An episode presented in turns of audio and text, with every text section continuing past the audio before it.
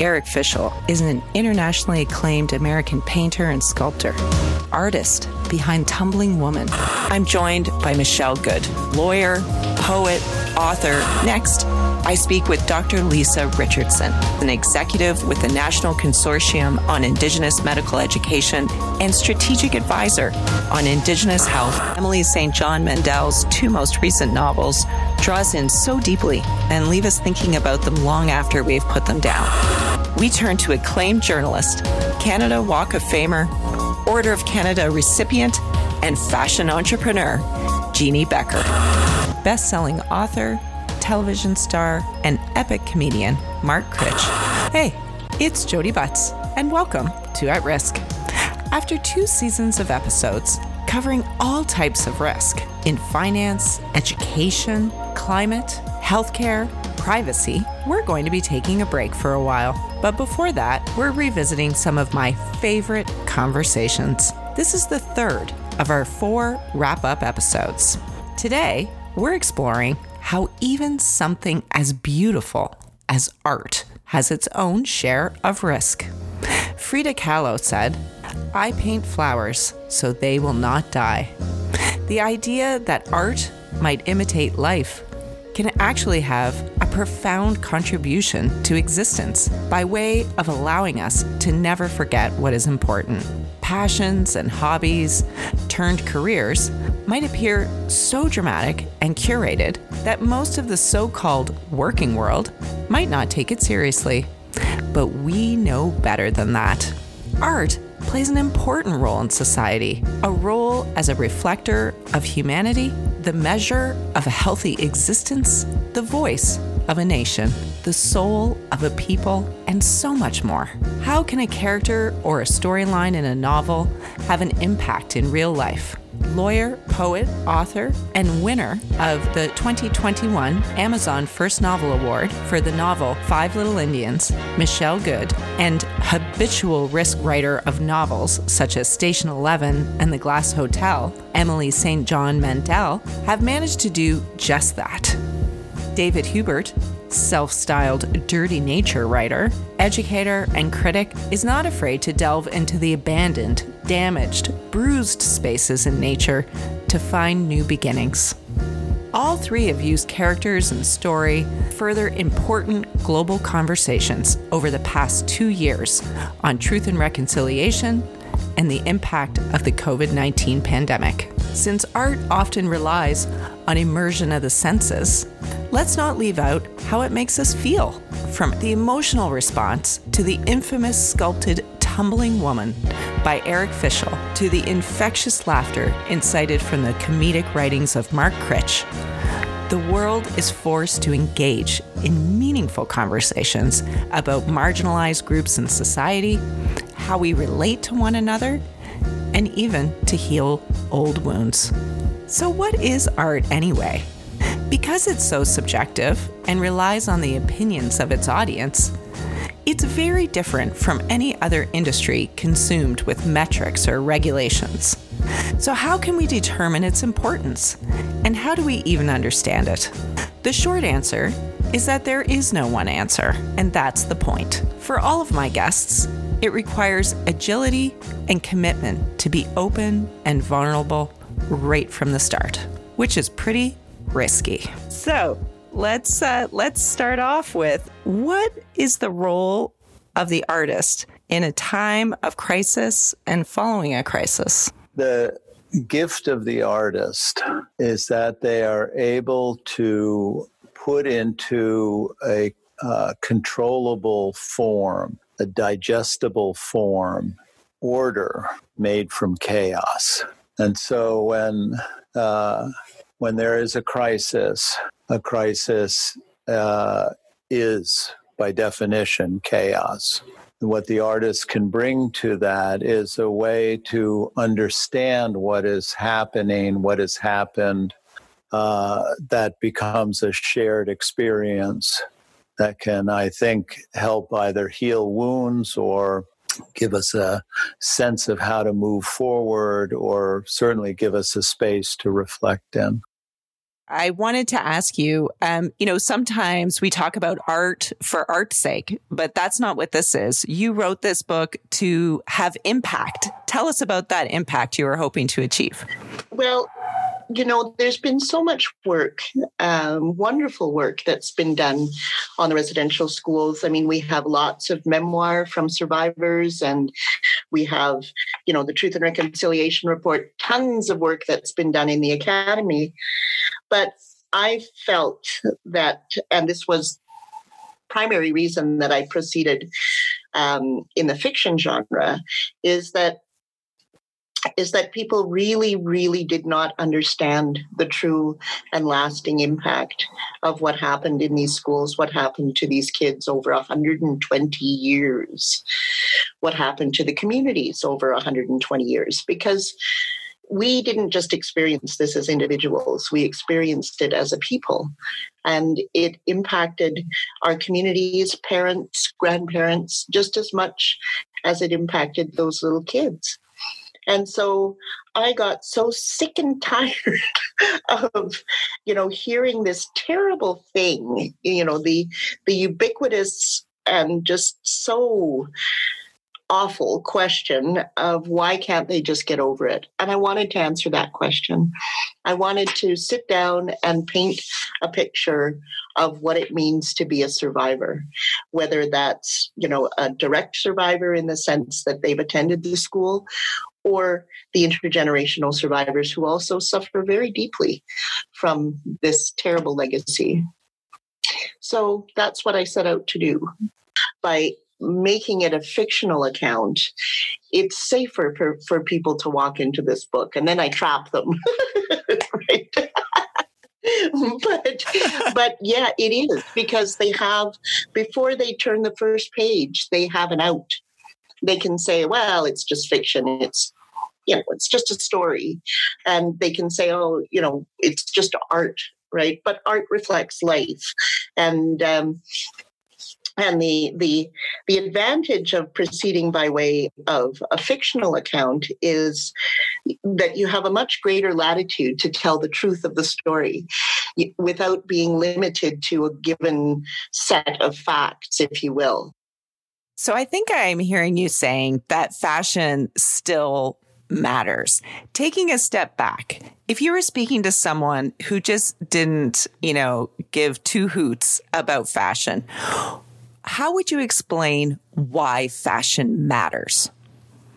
Fashion is the one thing that really differentiates us humans from any other creature on the planet. So uh, that matters. We're the only ones that really get to dress up or voluntarily uh, dress up.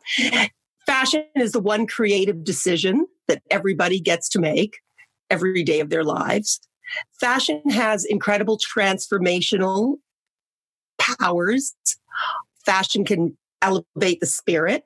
I mean, when used correctly, fashion can also make you feel horrible about hmm. yourself mm. when you're when you're victimized by it. Uh, but I, you know, I think fashion just matters in so many ways, and it's also a, a multi-billion-dollar industry that is really important um, to keep all kinds of. Uh, people going, uh, you know, to keep all kinds of uh, societies functioning economically. So, you are a self styled dirty nature writer. What does that mean? Yeah, um, dirty nature writing is a what we call uh, i developed it with my friend tom cull uh, a poet based in london ontario and actually an environmental um, activist as well um, and a person that i really admire. And we were part of a poetry group and we just started writing these poems about you know the natural world we saw around us and um, how fragile and sort of tainted and damaged but also beautiful it was. Um, so that's i'd say the driving spirit of dirty nature writing. It it wants to preserve things like the comic um, to preserve the beauty in a damaged world. It's responding to um, traditional forms of nature writing that have attempted to establish and maintain a clear dichotomy between nature and culture or nature and civilization. And it always wants to sort of muddy those waters. You know, um, it's been a long time since Bill McKibben wrote about the end of nature back in the 80s or the death of nature. And um, yeah, I mean, we can't really um, with the climate crisis and every and sort of toxicity and everything else that we know is ocean acidification, um, we can't really maintain an idea that there's such a thing as nature with a capital N, unaffected by human beings. So, dirty nature writing wants to acknowledge the dirtiness of nature, but also sort of revel in the messiness of ecological life and the complex entanglements between human social structures, um, human industry, and uh, ecological being, non human life. Tell us, what draws you creatively to risk management failures, to meltdowns? Um, I think that I've developed a reputation as being this sort of disaster artist. Um, you know, I would say it kind of varies book by book. So I would say with the first of those books, Station 11, really the project was that I wanted to write about a post technological world. So it was less about wanting to write about a collapse and more about wanting to write about what the world is like 20 years later. But of course, if that's your premise, you've got to end the world somehow. So, you know, there is inevitably a disaster in there. Uh, but yeah, I would say that wasn't my primary interest. Uh, with the Glass Hotel, I guess I was more interested in writing about this catastrophic failure. I was really looking at the novel as historical fiction. Uh, what I will say, though, is kind of a general, almost more technical than creative note for fiction writing, is that if you can place your characters in the midst of a catastrophe, or as you might put it, a failure of risk management, that is an inherently dramatic situation. And it's really easy to launch a, uh, a, gripping plot out of that. So I see that as a reason why, why authors take that approach in general. I'm really enjoying Son of a Critch. Uh, when I read the book, though, I felt like it was a little bit sad. Um, you know, uh, the church was a fraud. There was a fair bit of violence. Friends ended up in jail. What's the relationship between tragedy and comedy? Well, I think you know it's it's a great way of dealing with things, and a lot of, I guess, us comedians coming out of Newfoundland and Labrador can be uh, maybe a little uh, acerbic, sharp tongued, dark at times, but also, you know, quite joyful and loving and and sentimental as well. But I think our sense of humor kind of, I guess, it comes from finding humor uh, to get you through hard times.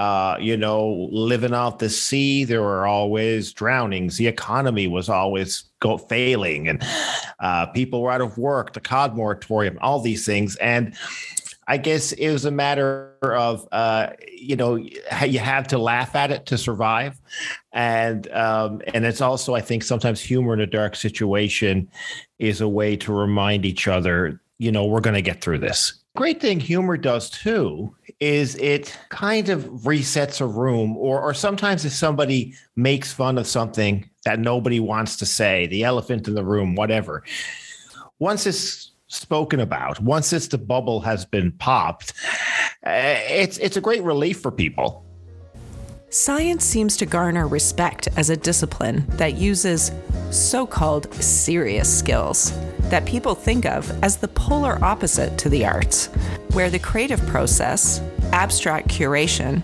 and sometimes flippant content takes priority. There, all things can be researched and proven, right?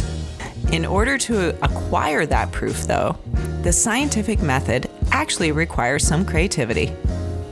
While experimenting with a process, you have to try, risk failing a bunch of times, and try again. When you try, it's rarely with the exact same tactic, and that creativity pays dividends. In the art world, taking risks and failing can expose truths, spark important conversation, and even help us heal.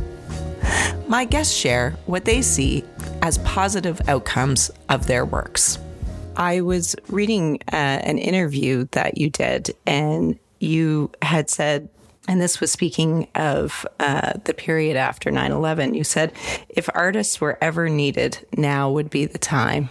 And that struck me as, um, as beautiful, suggesting that, you know, the, the artist has a, has a role in healing I believe it. I believe it does. I, am not necessarily in the majority of that among uh, contemporary artists, but I, I certainly believe that that's one of the functions that art has, uh, you know, which is that they, you know, the, the thing about grief, the thing about uh, fear, the, the thing about anxiety is it immediately throws you into a sense of isolation and a sense of helplessness.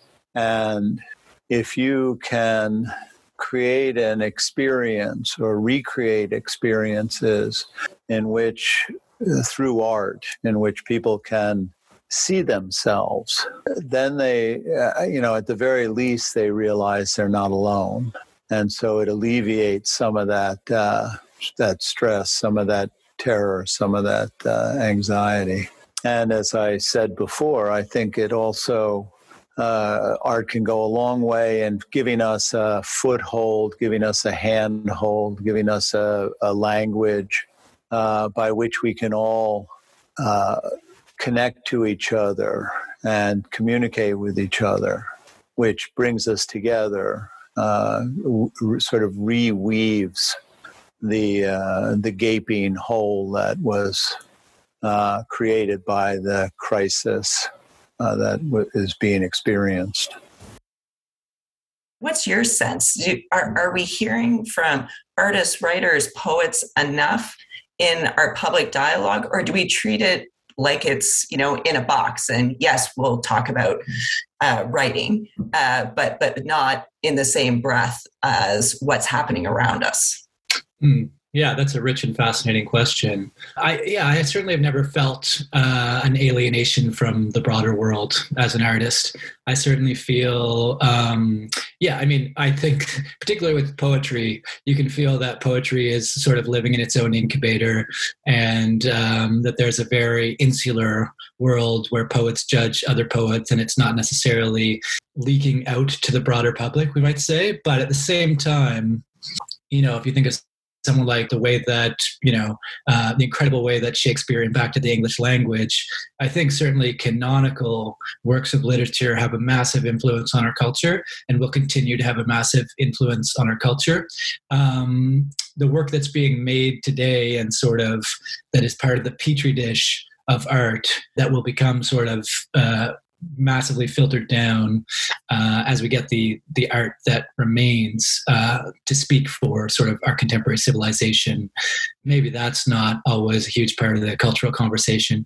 I think uh, the other way to look at it is the way that uh, mainstream culture influences art, and that's actually sort of where I where I want to go here and what I'm what I'm deeply interested in. And I think you know I think well, for one, I think art is digesting certain cultural stimuli, such as climate crisis, in very interesting ways. Um, and then repurposing them, rethinking them, remixing them, recycling them, asking us to think them anew uh, in ways that mainstream discourse may not be able to uh, to compute, and in, in sort of complex and emotional ways.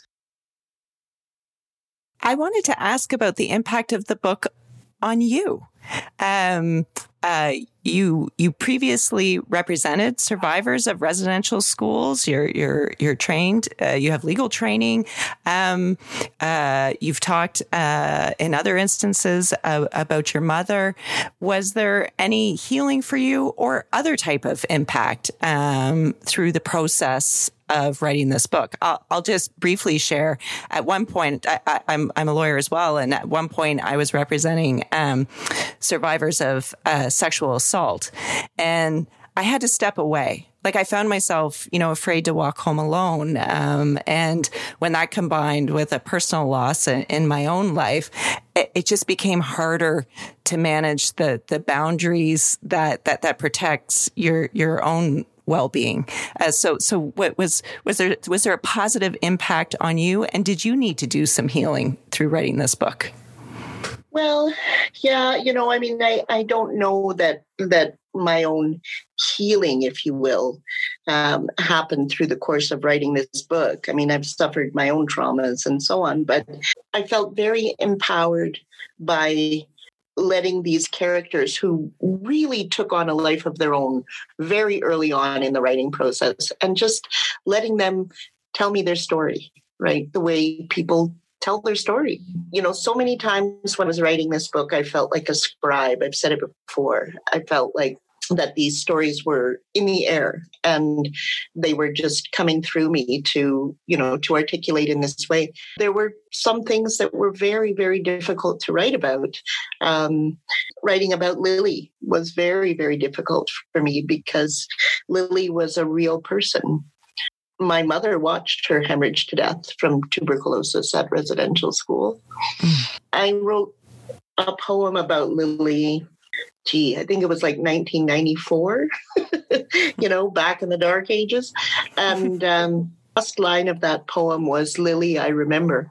And that's what I want. That's why I put Lily's proper name in the book and recounted that story in that way because she was a real little girl. You know, her life and her death. Imagine just being a little girl and dying surrounded by strangers without any comfort or proper care or you know and imagine the impact on my mother being a little girl herself and watching her friend die. So so there were times in the book there were things that that i felt i had to share that i had to write about. And in doing it i felt that i um, that i fulfilled some obligations if you will in terms of mm. my own life that I have some understandings and some experiences that are quite rare. And uh, this was my opportunity to articulate them in this way so that maybe people can understand. Let's start with the climate impacts and not to get, you know, um, too in the trenches on the technical, but, but, but what needs to change? Like, uh, you know, the, I guess at least part of it has to be mm-hmm. that business model that relies too heavily on uh, high rates of consumption. Yeah, I mean, uh, that for sure. And again, a lot of our wants and um, and desires are, are just basically seduced by the media and what happens. So that that's been problematic too the way that we uh, market fashion. That definitely has to change and i think is changing to some degree. And i, I work with uh, tsc today's shopping choice which is like you know formerly the shopping channel you know right. run by rogers. And we we're making very conscious effort now going forward and talking to our customer about how to shop better. That's mm. what we mm. need to know how to shop better, how to shop more wisely, how to think not once, twice, three times, four times maybe about what you are going to buy and why you are going to buy it, why you might need it, and what you're looking for.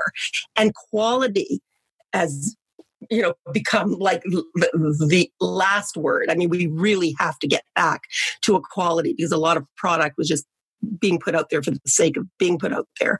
Um, so that that's one thing. Um, but I think that you know I was always surprised in all my years, you know, covering the fashion scene in the trenches of the, the world's fashion capitals. I always wondered why there wasn't more innovation going on with fabrication in terms of mm. technology.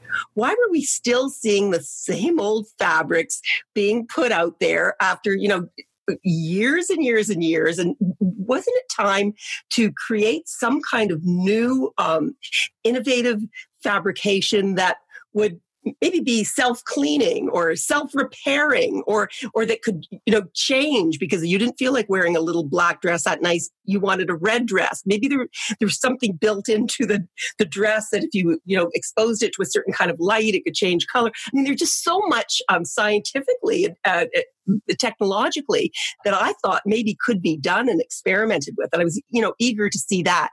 Um, you know, I have been thrilled as the whole fashion community, I think, has been thrilled to see what's gone on with uh, recycling and upcycling of fabric. And that's so important, uh, never been more important. And that's really, really wonderful to see. And I think we're seeing more and more and more of that. But sustainability is the big conversation in fashion today. There's no question. And also do you need to go out and buy something brand spanking new? You know, what mm-hmm. about this circular idea of, you know, wearing something until you just don't want to wear it anymore? Perhaps it doesn't suit you or serve your purposes anymore.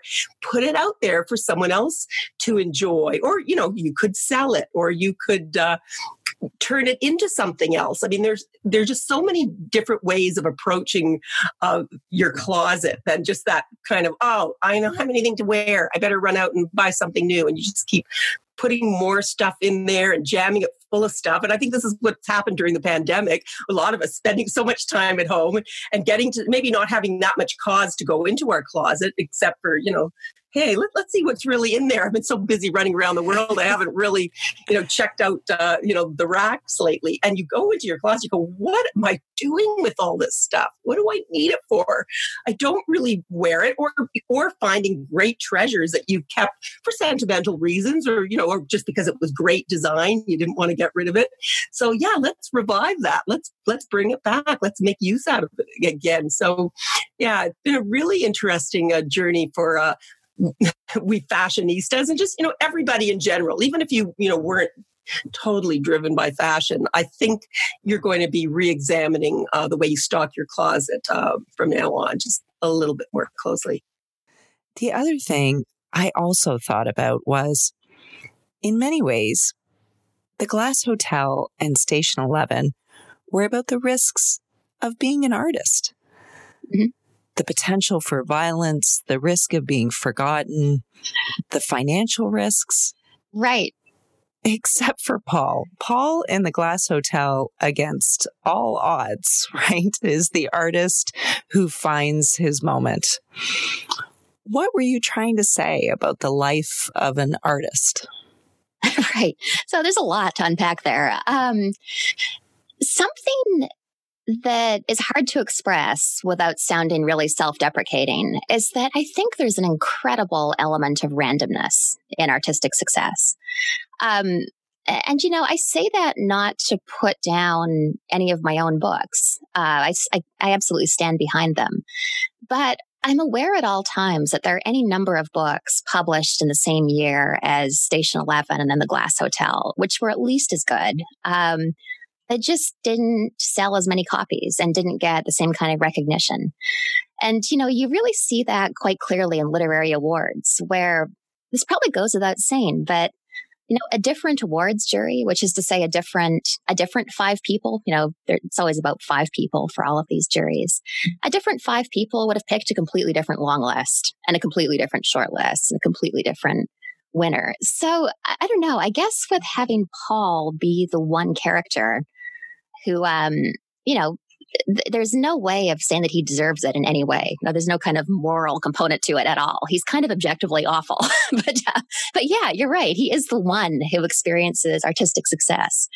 Uh, you know, I suppose it's some commentary on just the randomness of it. It's not the best person who's the most successful. It's not even the best artist. It's not always the most talented. It's the person whose work is in front of the right people at the right time. So there's just incredible luck involved in all of that. And then to go to the earlier part of your question about um, the uh, financial uh, perils, I suppose, of of being an artist.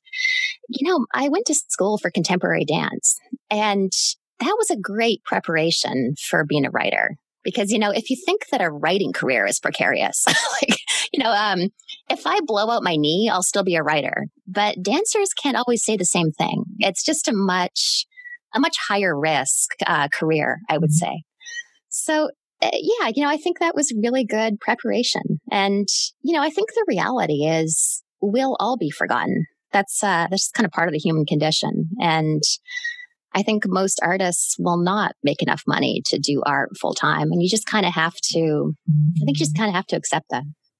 Make no mistake, though, the other side of risk in art is that freedom of expression can garner responses that are not so warm, locally or abroad.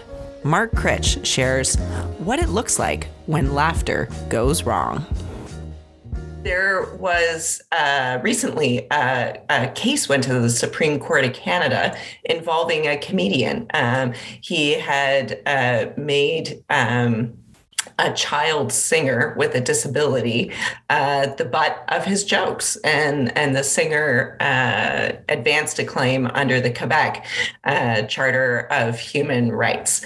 Um, now, I'm not going to ask you to opine on the law. I'm a trained lawyer. I wouldn't opine on that law. I don't know. I don't know well enough. But in general, do you think comedians should be able to say anything they want, tell any joke?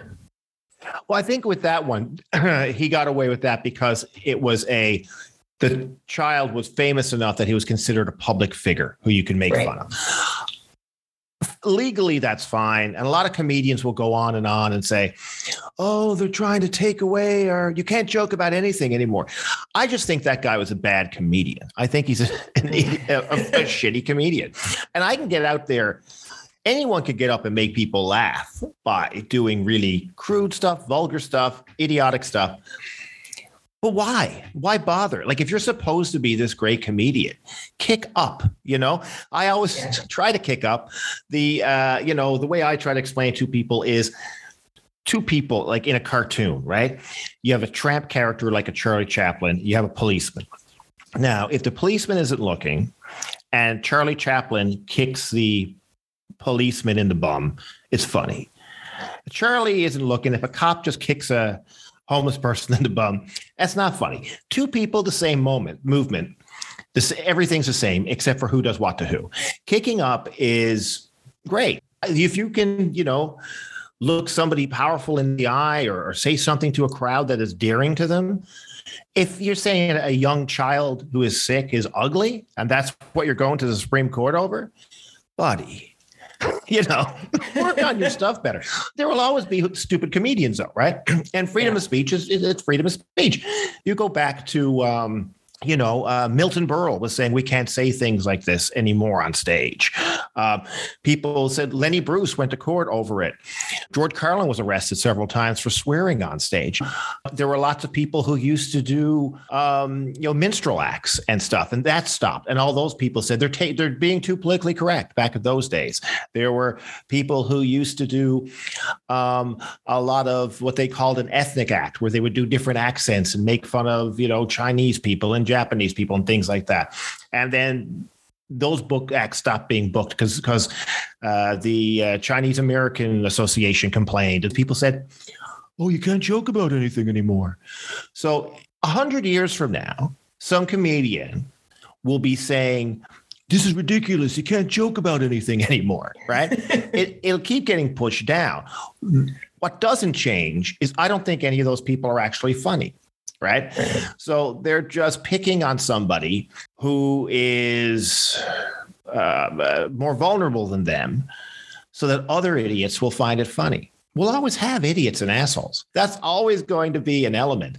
And I guess legally they have a right to do it. But generally, what happened, I think, uh, with our history as we evolved, is nobody is now arguing that they should still be able to do a minstrel act, or nobody is arguing that they should still be doing these ethnic acts.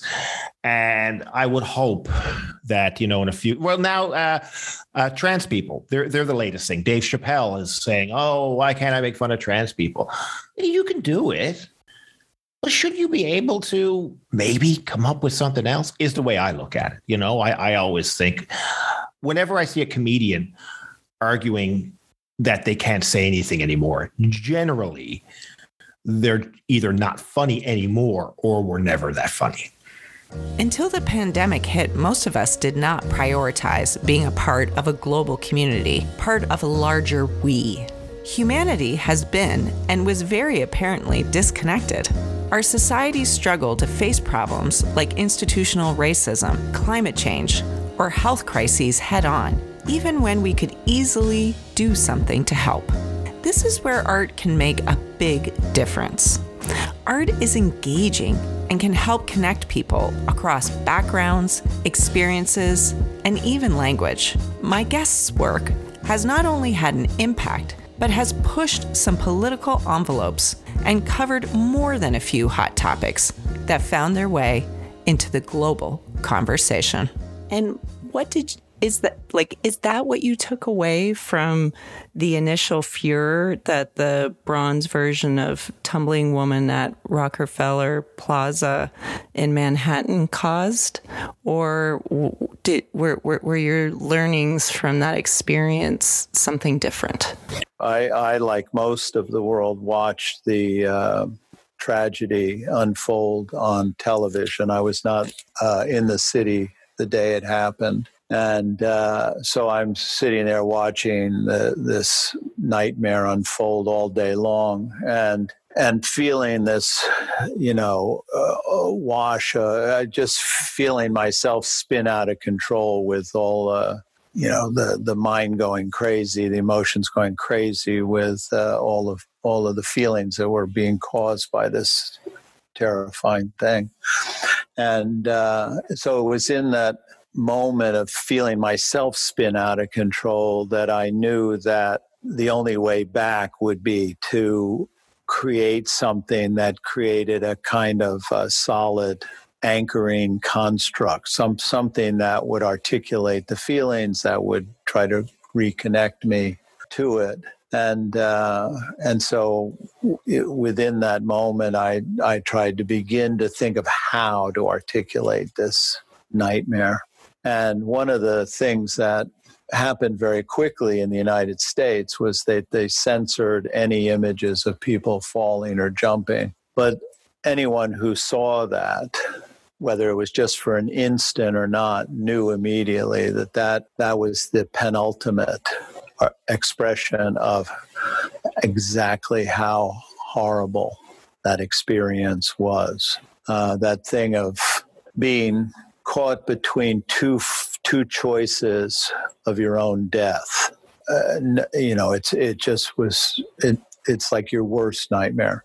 So I knew that in trying to articulate uh, how to honor the dead, how to uh, grapple with the what became very clear very quickly was the feeling the whole country spinning out of control, getting off its own center, its own axis. Uh, and and so part of the desire to create something had to do with trying to find a way to you know articulate the the imbalance uh, as well as the physical destruction I, I, didn't want it to be graphic I wasn't interested in cre- recreating that horror for people.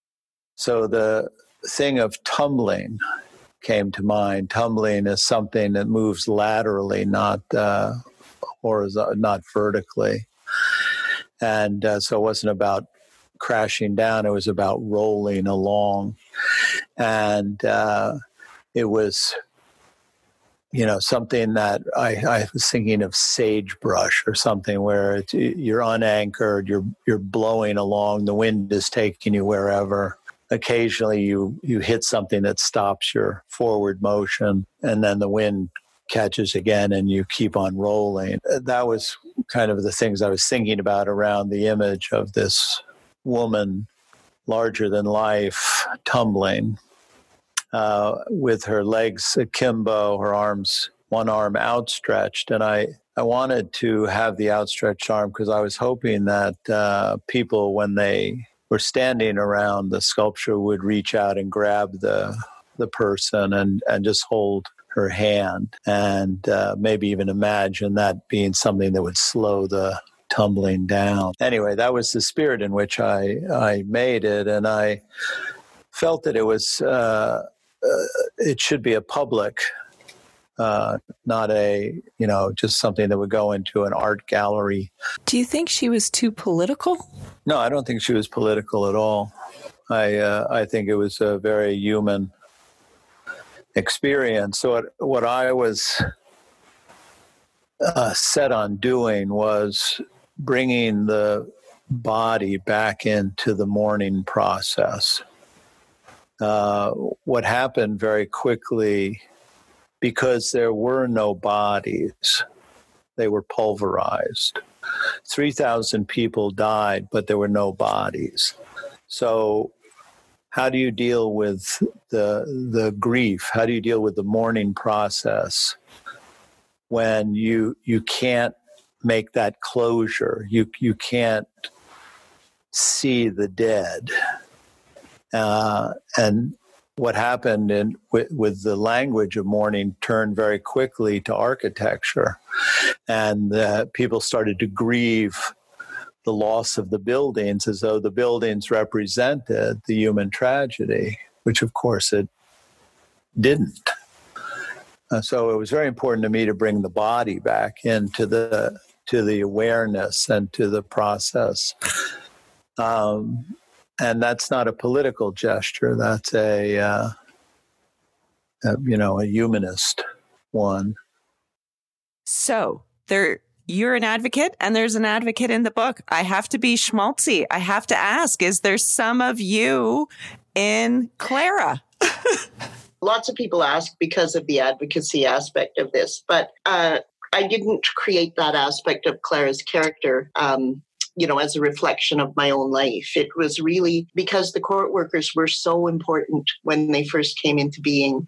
And they were so important in terms of being basically the first opportunity for Indigenous voices to be heard in the courtroom and you know for you know indigenous defendants if you will to not just plead guilty because it's the easiest it's the easiest thing to do right? And then and at that particular time that was occurring. And so it was an important part of the general story of the world as it was developing for indigenous people at that time. So i put that in there but i was just aging out of foster care right around the time well my characters were aging out of res- residential schools so so many of the experiences that they had trying to find their way in the city i had. And you know we hear a lot these days about providing supports for kids coming out of foster care but back then it was nothing. It was just you turn 18 if you've got a nickel in your pocket that's it sink or swim period. Right? Throw you into the ocean and that's it. You're on your own. So um, it was important to me to try to uh, reflect some of those things in the book. Like uh, one of the things is when um, when Maisie is bringing Lucy to the Manitou Motel. And by the way, Manitou is the Cree word for the creator, okay, for God. and so this red light that shines over everything. it's got it's got quite the gatekeeper too, right? That's right. There's no Saint Peter here, right? No. So, um, but when Maisie is taking Lucy to see Harlan, creepy Harlan, at the at the motel to try and get work, and he tells her to pull her shirt around herself tighter, right? Because he wants to see what size uniform she wears. That happened to me. Mm. I was 13 years old. You know, oh. why was I looking for work at 13 years old? I don't know, but I was. And this slimy guy, yeah, basically did that. And I just thought, you know, it's such a reflection of how we're treated. And then Harlan, you know, Harlan is this, he's a bit stereotypical, I have to say, but he is a, a character that reflects sort of a, a continuing societal attitude towards Indigenous women. Mm-hmm. Um, you know, there's that line where he says, um, you Indian chicks are only good for two things, and both of them happen in motel rooms. Yeah. Yeah. So, you know, uh, uh finding opportunities to say those things was an important part of writing this book too. When I was reading the book, I, you know, it sort of felt almost like a, a Soylent Green as people uh, sort of atmosphere, uh, but rather, you know, referring to, you know, oil as, as you know the death of living things and that really it's all around us and our plastics and pipelines and plants uh, seeping into our our bodies. Um, i i was you know i was so struck by that thought and then i started kind of going out and you know thinking about the world that that i live in and and and seeing it uh, everywhere what what have the people of Sarnia reacted at all to this book and and your your vision of toxic sublime? I know. I mean, they're pretty in Sarnia. They're pretty used to media, um, sort of negative media, negative framing media about their community, um, and so I don't think they will see this as a particularly novel threat in any way. Um, yeah, and I think in terms of what you're saying more broadly, yes, I was fascinated by. Uh, I'm fascinated, continue to be fascinated by the aesthetics of oil, um, the way it can live around us all the time, insidiously and invisibly. I think the stealth of oil culture is one of the things that's uh, most dangerous about it. As we know with things like you know intensive animal agriculture, if you can't see the thing, right? If you can't see the thing that's damaging you and damaging your community, and if you can't see the horror, um, it's allowed to, proliferate to a much greater extent, and it's allowed to become much more horrific. So, I think that's one of the things about oil. I think one of the things I'm trying to do is illuminate oil, right? To let us see oil. And I mean, so so your sense that reading the book allowed you to sort of see the oil, um, how insidiously it has infiltrated your life um, that means a great deal to me. And that's you know that's one of the one of the things i want to do here. I think if we could see the oil if we could look at the oil a bit differently if we could even respect the oil right? Because oil gets a really bad rap in um, in popular civilization for you know we use words like toxicity we use words like filth. The oil itself of course is a neutral substance. So i mean it's it's it's us that's pulling it, it up from the ground and creating toxic conditions. So if we could see and sort of respect the oil and maybe even revere the oil or just understand that um, it's a naturally occurring substance, um, maybe we could think of it as a gift.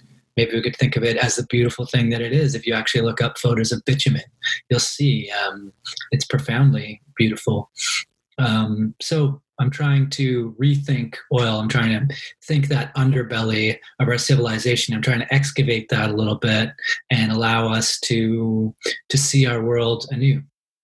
And you talked about that there's sort of certain difficulties in adopting to life in the United States as a Canadian. Um, what, how, how, how have your thoughts on those difficulties changed through the Trump era and then through the extreme situation oh of a pandemic in the Trump era? right. So, what I was talking about at the time I wrote the piece, which was about 2015, um, you know, the, the two things that always trip me up about American culture, and just for context, I lived in Canada till I was 22, I was born and raised there. So, you know, I've been in the United States for most of my adult life at this point, but I will never get used to the healthcare situation or gun culture. I think that the situation of living in the United States was really beautifully summed up by a fellow Canadian author, Omar El-Akkad. And he wrote a wonderful novel a few years ago called American War, which I highly recommend, by the way. It's a great book. I interviewed him at a bookstore in Brooklyn, and we got to talking about the condition of being a Canadian living in the United States. And what we have in common is that we both feel incredible gratitude for the opportunities we've had in this country. You know, there is a lot of opportunity opportunity here. But what Omar said about it, he said, you know, the thing with the United States is there's no ceiling and there's no floor. And that just resonated with me so much. And I think it's something that's kind of been exposed to the world with the COVID situation, which is that, you know, there's just no floor here. Uh, Americans are kind of on their own in a way I feel that Canadians maybe aren't. You know, it's a much more I guess, a much more individualistic society. Um, uh, there's just a lot of kind of winging it and hustling and trying to get by. And that's just been so terribly exposed by the pandemic.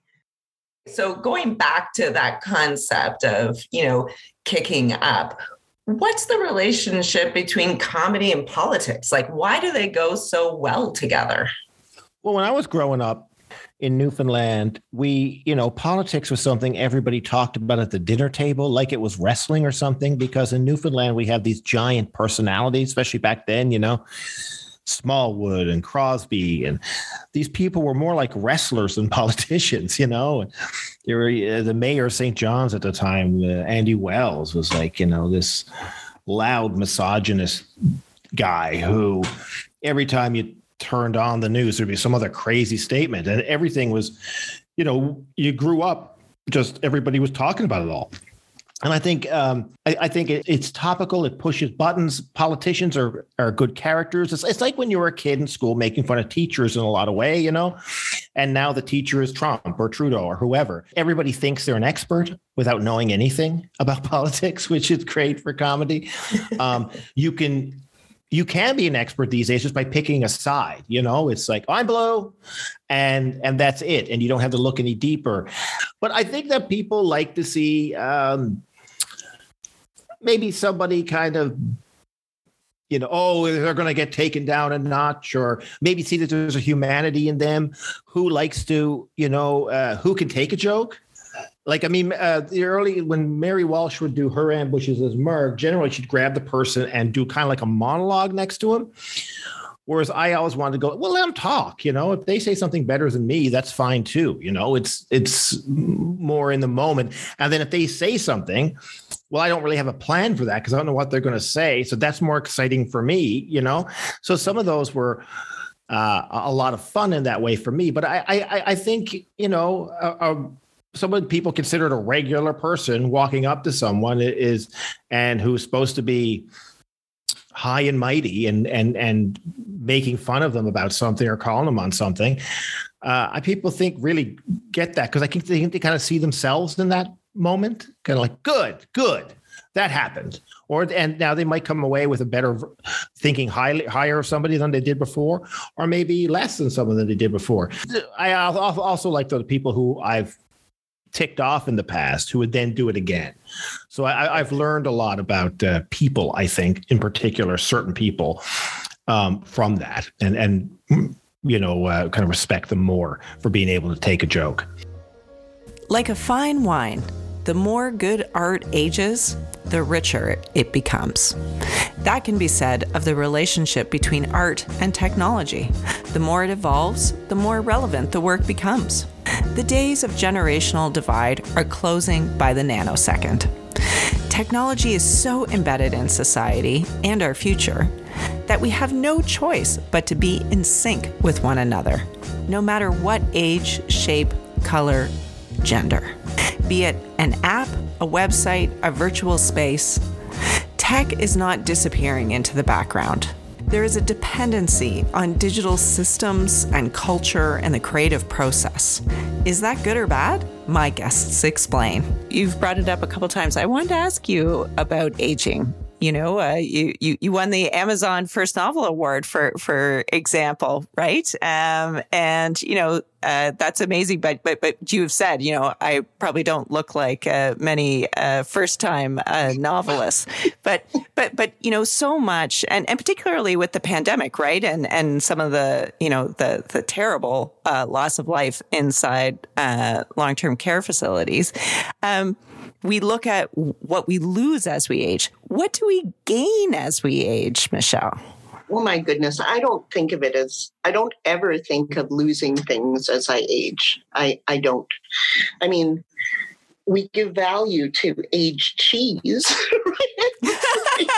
wine right? like if wine right like it's like if we look at that word as being something beyond a chronological counting of years and you know the you know wrinkles and white hair and so on and so forth. Uh, you know somebody asked me you know why this happened at this point in my life and why you know i didn't write it when i was younger. And i don't think i could have written it when i was younger quite mm. frankly. I don't think i would have brought the depth of experience and understanding that i have. Um, if I was writing this as a younger person, I probably would have just got really annoyed and stomped off. and fair enough. yeah, it, yeah, that was. There were times, though, I must say, when I had to walk away from the writing, sometimes for a year, right, because it was so uh, infuriating and um, frustrating because you know the world is going on around you while you're while you're trying to distill this experience. And then you know and you read an article and it's just like oh my god did somebody actually say that? Like the other day there was an article in the winnipeg sun about uh, well it was an it was an opinion piece um, and uh, uh, basically saying you're jumping to, you know, everybody's jumping the gun about these bodies found in Kamloops. We don't know that they're kids. Uh, we don't know how they died, you know, blah, blah, blah, blah right like the the apologist nonsense that we're constantly dealing with and you know you get that and then you get the comments oh, It's just like, you know, and then, you know, Colten Boushie died um, during the writing of this book. He's my relation. Mm. He's from my reserve. He we're we were well, we still are related. And and the terrible commentary that came out of Saskatchewan folk um, after that incident. And, you know, it just sort of shuts you down a little bit and you have to walk away. Otherwise, you're going to write a really mad book. And I don't want to write a mad book. Now, uh, I try not to be nostalgic, but I have to say one of the things I miss, you know, uh, because I, you know I had this idea. I have a teenage daughter, and I'm like, okay, you know what? I'm gonna go get her some like great fashion magazines, and you know, and she can cut stuff out and you know pin stuff that she likes, and you know, or even if she just takes a photo of it, you know, and uh, uh for for Instagram or whatever. But you know, the magazines are so tiny now, and there's just not not that many of them. So speaking of you know technology disrupting what's your take uh, sort of on the state of style journalism and and mm. you know it could it disappear like like that you know the the ad revenue the the the trying to get eyeballs oh. on the fashion is such a part of it well, again, wow, that's such a big question because yes, paper magazines, which I love. Like, who doesn't like to get under the covers with a, a magazine that you can hold? I mean, that whole tactile. Especially now, like, who wants to look at another screen? yeah, exactly. However, I still think you know uh, uh, it's gone that way, and I yeah. I don't think that's going to go back. I think hopefully there will always be that um, you know that ephemera in our lives that we love paper things that we can hold on to and save in scrapbooks and and and and I, I don't want to ever see that go away. But the digital magazine is definitely here to stay. You can change it on a dime, and you know there's just a lot about it that does make sense. When you talk about fashion journalism, um, this whole movement, um, the democratization of fashion, that you know, I think fashion television, the show that I hosted for 27 years, had a lot to do with that because we ended up teaching a lot of people about fashion and all of a sudden fashion wasn't just for the snobby elite. Fashion was for everybody. And why not you know come on in let's see this thing and let's look at it enjoy it talk about it. And you know what makes you know someone a better fashion critic than someone else? I mean everyone had an opinion. I mean when that young blogger tavi gevinson came along um, back in oh, i guess maybe it was like 20 2010 uh, yeah just a couple years before the demise of fashion television she brought this whole new awareness that, you know, you could be a kid growing up in your suburban bedroom and have a very valid opinion about fashion. It might not be as studied as a great fashion journalist like Suzy Menkes, but still, it was it was valid. Um, so it it depends what kind of fashion journalism you're looking for. Um, I think it's sad that a lot of uh, seasoned writers who really have a great frame of reference. Because personally, I think that's what makes an opinion or a point of view more interesting, or it gives it more gravitas when you've had a huge frame of reference. And some of these journalists, the great fashion journalists, really do do and did have a great frame of reference. A lot of the kids that were just hopping on the scene were just, you know, they saw it, they liked it, they didn't like it, it was there one minute, it was not there the next, and they weren't, you know, necessarily um, beautifully skilled writers. Right. And the way they wrote about about fashion, you know, wasn't that intriguing to me anyway. But I don't know. There's a whole generation. I mean, I think you have to ask your daughter. But, you know, it's funny. We do want, and I've got two daughters myself who I guess I did want them in some ways to see the world the way I saw it. On the other hand, I was always really encouraging them to blaze their own trails. And now these were girls that grew up in the the fashion television kind of world where you know they, they were sitting in the front row of a Christian Lacroix couture show in Paris at the age of 12 or you know meeting Valentino backstage at the age of 14 or you know wah, like they really got to see it all. Yeah. Wow. They ha- not that they don't love style and they both have sensational senses of style but they didn't they don't consume fashion um, the way our generation did at all. Yeah. One of them actually lives off grid in a log cabin in the Yukon. Uh, hmm. Joey, Joey O'Neill. She's a musician and she has a great sense of style, but will only wear vintage uh, clothes and you know that's and my other daughter uh, Bekky o'neill who is a great uh, artist herself she's an animator and a filmmaker and lives on the farm and she's a farmer. She's an organic farmer and she's very conscious of this whole you know circular thing in fashion. And she will only wear you know um, used clothing. Like she doesn't right. want anything brand spanking new. There's no appeal to that. So it, it so interesting to me that it's all about moving forward and, and progress. And we we can turn our kids on to you know the way we saw the world or what we love but they're going to take it and do something else with it. And I, we can only applaud that because that's what progress is all about.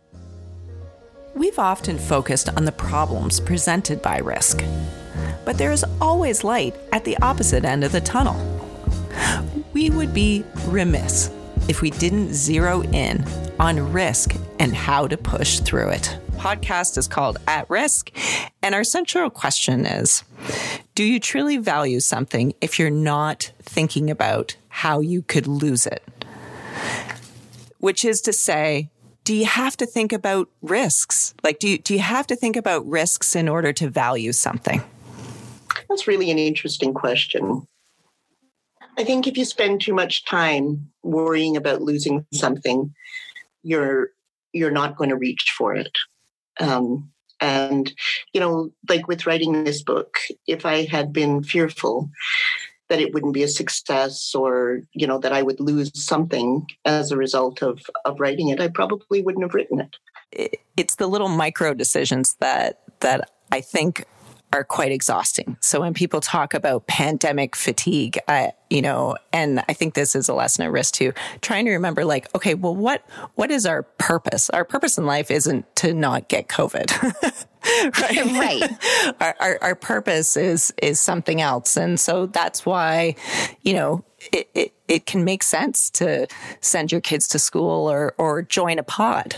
Yeah, absolutely. And, you know, so much depends on the individual. Where, you know, my daughter was really happy to be home with us when school ended, which kind of surprised me because she also loved school. But, you know, anecdotally, I've heard about other kids who were really not doing well. Like their mental health was really suffering from being away from school. And if I had one of those kids, absolutely, I'd send her back. You know, um, I feel lucky that I didn't have to.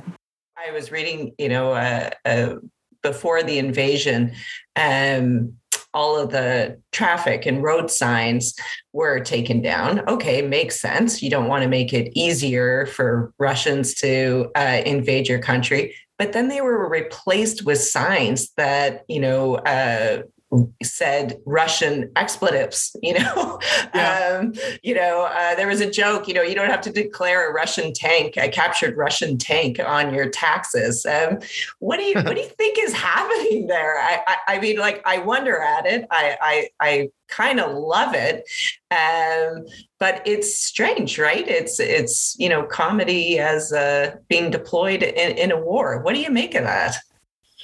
I, I think there's always comedy in wars, though. You know, like you um people world war ii then and today they always write funny messages on bombs you know and they'll before they're dropped and uh there are people um when i was in afghanistan there were lots of kind of funny signs up there and stuff i think it's all about morale and comedy in a tragic moment and a horrible time when people are dying, when the, the, the, fabric of society is being pulled apart, when you look around, you can't believe this is Earth anymore. I think a comedy is a great reminder of humanity. It's almost like a, it sounds corny, but it's like a flower growing up in the sidewalk somewhere, you know? You can blow up a building, but it doesn't mean you're going to beat someone's spirit and that fighting spirit i think when there's uh, against all odds you know i think humor can do a, a, a lot to uh, inspire people and um, bolster courage and maybe even cover fear. Comedy can also do that right? So um, I, am not really surprised by it you know? I, I i i think it's a great it's a it's a reassurance you know? It's it's a signal that um, all is not lost and uh, that the spirit survives you know uh, and is, is ukraine a, a place on a map yes but it's also the spirit of the people. It, it, they are Ukraine, right? It's not necessarily rocks. So I think as long as as there is humor, there is life, there is hope, because humor is is hope as well. I think, and uh, and and uh, it's uh, it's a comfort, you know, and it's a rallying cry. Yeah, you know, I really appreciated that. Um, you know, uh, that that balance between, um, and this is honestly, this is like the focus of the podcast. It's like, okay, so we have to think about the things that threaten what we love, what we value, what's important to us, uh, our progress. Um, but how do you do that, and also stay focused? On those positive things and keep moving forward and still chase those things and find joy during the journey. How do you how do you bring all those together? what what's the answer, Jeanne Beker? Well, I what um, the meaning of life is. So, what do I know? I'm just lucky uh, to be here. Actually, I think you got to have faith. You know, you gotta you gotta believe in something greater than yourself the most wonderful thing about getting older for me anyway I, I, don't know if this is true you know for other people it would be worth investigating. I haven't talked to a, a lot of people about this but is the erosion of ego. Mm. i have found the older i get the, the less seriously i take myself um, which is a great blessing. And um, and the less I care about, you know, what other people think, um, I just want to make myself happy. And the less, you know, these statusy things that we sort of, you know, clamor after sometimes at certain points in our lives, the, the less they matter. Um, I think, you know, the, and certainly the less we compare ourselves to others, the happier we're going to yes. be. Number one, number one, number one. That's a very important thing. Um, and that's why, you know, why Instagram has been such a, a social evil. I mean, it's, it's great when it's great and it's horrid when it's horrid. Yeah. Uh, but, you know, this thing of, you know, look at someone else's life and, oh, my life doesn't seem like that much fun. And, you know, we're always comparing ourselves and we're always judging everybody. You know, we've got to really stop doing that. So that's, that's something that's brought me um, a, a, kind of inner peace. But I've always been dancing as fast as I can, and I am not going to slow down anytime soon.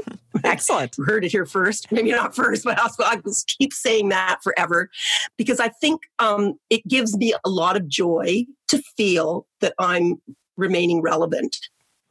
And uh, that to me, you know, is what else can you ask for? You know, as long as you feel that you're contributing something somewhere, um, and and you're you're keeping up with stuff and you're embracing what's going on and you're not living you know in in the past in some hole somewhere i think that's really important you know that I, I, I have a wonderful partner that uh, I fell madly in love with. I met him when I was 63 years old. We just celebrated our sixth anniversary together. Awesome. So it took me a long time to find the one or the right one.